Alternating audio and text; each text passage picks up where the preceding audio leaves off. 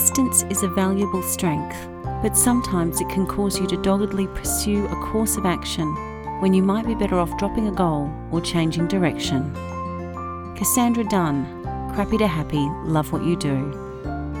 Hello and welcome to this year's Word podcast. I'm your host, Courtney Symes. I'm an author, entrepreneur, mum, and wife. In this podcast series, I will share my Word of the Year experience as I explore the meaning of the word love and how you can use this word to change your life one day at a time. This month, we've been focusing on the art of self love, and in the last couple of episodes, I've discussed finding flow and goal setting. Do yourself a favour and have a listen to these episodes when you've finished this one, if you haven't already. In this episode, I'll be talking about the controversial Q word, quitting. I'll be exploring why we should quit something we've committed to and when is the right time to quit. Knowing when to quit was something I was challenged by throughout my year of love, when I discovered I'd committed myself to some things that didn't serve me well. Bright, shiny objects that appeared exciting and well timed gradually grew dull as they sapped my time, energy, and sanity. Throughout my childhood, I was raised in an environment where importance was placed on integrity and commitment. If I said I was going to do something, I was expected to see it through. If I couldn't commit to something, I shouldn't sign up because being a quitter wasn't an option. While I have a pretty good track record for following through on my commitments, I sometimes wonder if I've missed out on things by not signing up because I was fearful I wouldn't be able to follow through. I also wonder how many things I've stuck with that have stressed me out and made me feel downright miserable for way too long because I haven't wanted to look like a quitter. I now recognize that my fear of other people thinking I'm a quitter is very different to quitting itself. Each time I resist letting something go, I know I need to also ask myself what I'm afraid of. It is important to remove the fear of other people's judgment and expectations from my decision making process. What others think of me is none of my business and not in the best interest for my health and well being. In her book, Chillpreneur, the new rules for creating success, freedom, and abundance on your terms, Denise Duffield Thomas believes that it's okay to quit, regardless of what others think when she writes.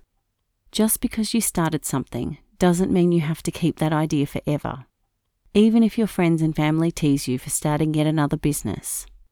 Changing your mind isn't a waste of time and energy, especially if you realize that you're paddling upstream, no longer love what you're doing, or, on reflection, realize that it's no longer your zone of genius. Stop digging a deeper hole and hand in your shovel. Often our decision to quit is not made any easier when we are surrounded by inspiring stories of struggle and persistence, such as Thomas Edison's creation of the light bulb.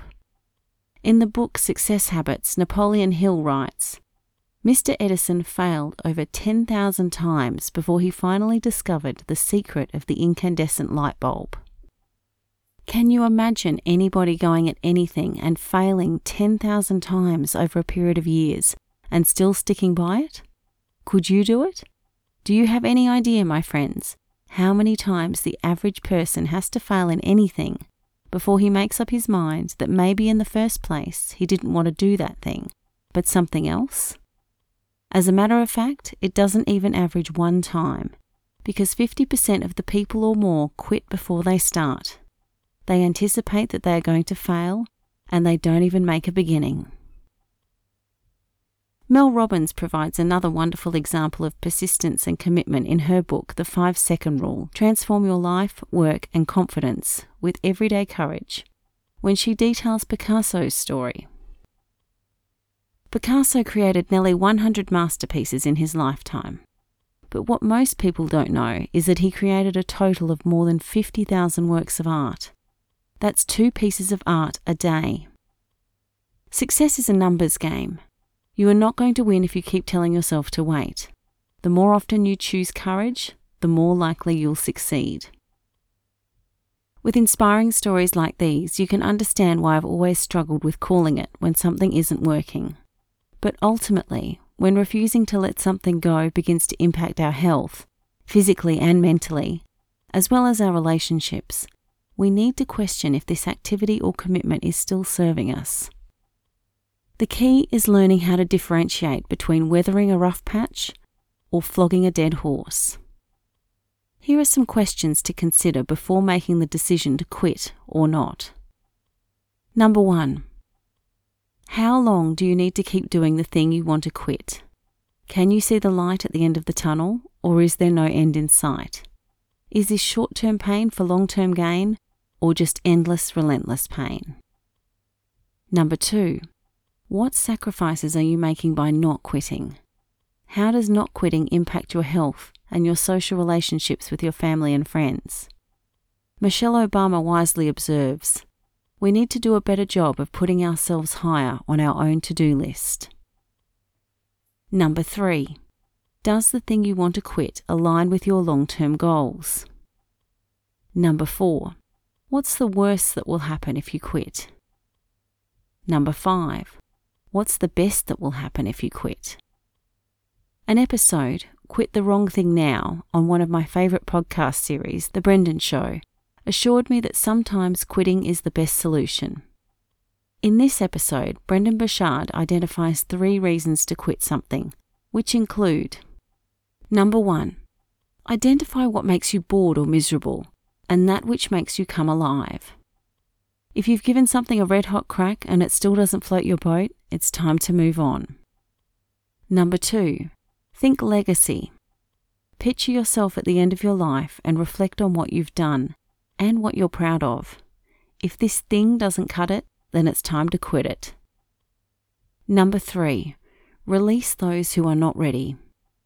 This point relates to the people in your life. People grow and change over time, sometimes in different directions, and quitting relationships that no longer serve you is okay too. The key, says Brendon, is to quit decisively. Own your decisions and move onwards and upwards. Brendon also shares some excellent advice if quitting something requires you to choose between two or more options. In this situation, Brendon advises identifying two projects that feel equally important right now. For example, writing a book or starting a blog. For each project, consider the following goals and answer the questions for each option, rating your answers 1 to 5, with 5 being the highest. Number 1. Being goals. If you do this, it will develop your character in life. It will make you a better person, align with your self expression and what is unique to you and gives you self satisfaction. Number two, connection goals. Is one better for your relationships and bringing you closer to people? Number three, creating or giving goals. Giving or contributing is the same as creating. In order to give something, you need to creatively express yourself. You are creating something that contributes or gives to the world. Number four, growing goals. Which one of these things would genuinely stretch you? Which one is outside your current ability and will bring struggle? That is, will force you to develop new competency, meaning, knowledge, skill, ability, and confidence. Which one is really going to push you? Brendon concludes the one that scores higher is going to be the one that gives you that intrinsic sense of meaning. It feels right for you to do. Quitting activities that no longer serve us open up our lives to new, greater opportunities. Sometimes we need to make room and create the space for these opportunities by simplifying our life. As Clare Boothe Luce says, simplicity is the ultimate sophistication. I hope this episode has inspired you to examine your life closely and identify what is and isn't serving you, as well as give you the confidence to edit where necessary. I've recently created a free course called Magical Mornings The Secret to a Productive Morning Routine. If the content you've heard in this podcast resonates with you, you're going to love this course. Magical Mornings is a subject that is very close to my heart and I'm excited to share my learnings and experiences in a course format. The Magical Mornings course will introduce you to a new routine that will have you jumping out of bed with newfound energy and a zest for life every day. The content in this course has been created from over 15 years of tried, tested, and proven learnings and techniques that has been my magic bullet for juggling family, work, exercise, personal development, and everything in between.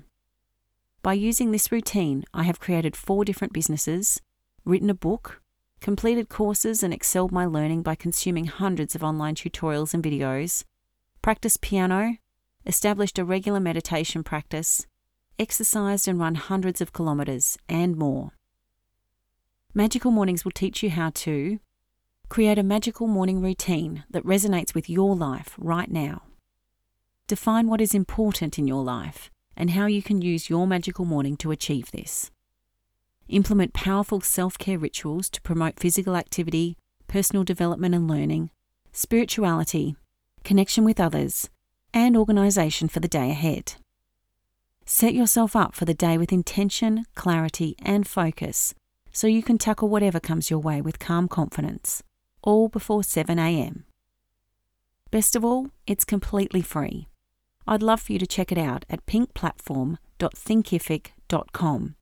That's Pink Platform, one word, Thinkific, T H I N K I F I C dot com. The link can also be found in the show notes. I'd love for you to share this episode with a friend you think would benefit from listening too. Simply take a screenshot and send them a message with a link to this episode or share on your socials. If you enjoyed this episode, please subscribe so you don't miss the next episode and leave a rating and review. I read all ratings and reviews, and they make all the difference in helping other people find this podcast. I'll leave you with today's mantra I edit my life ruthlessly and frequently. I'm not afraid to stop doing the things that no longer serve my higher self. Thanks for listening, and I hope you can join me next time.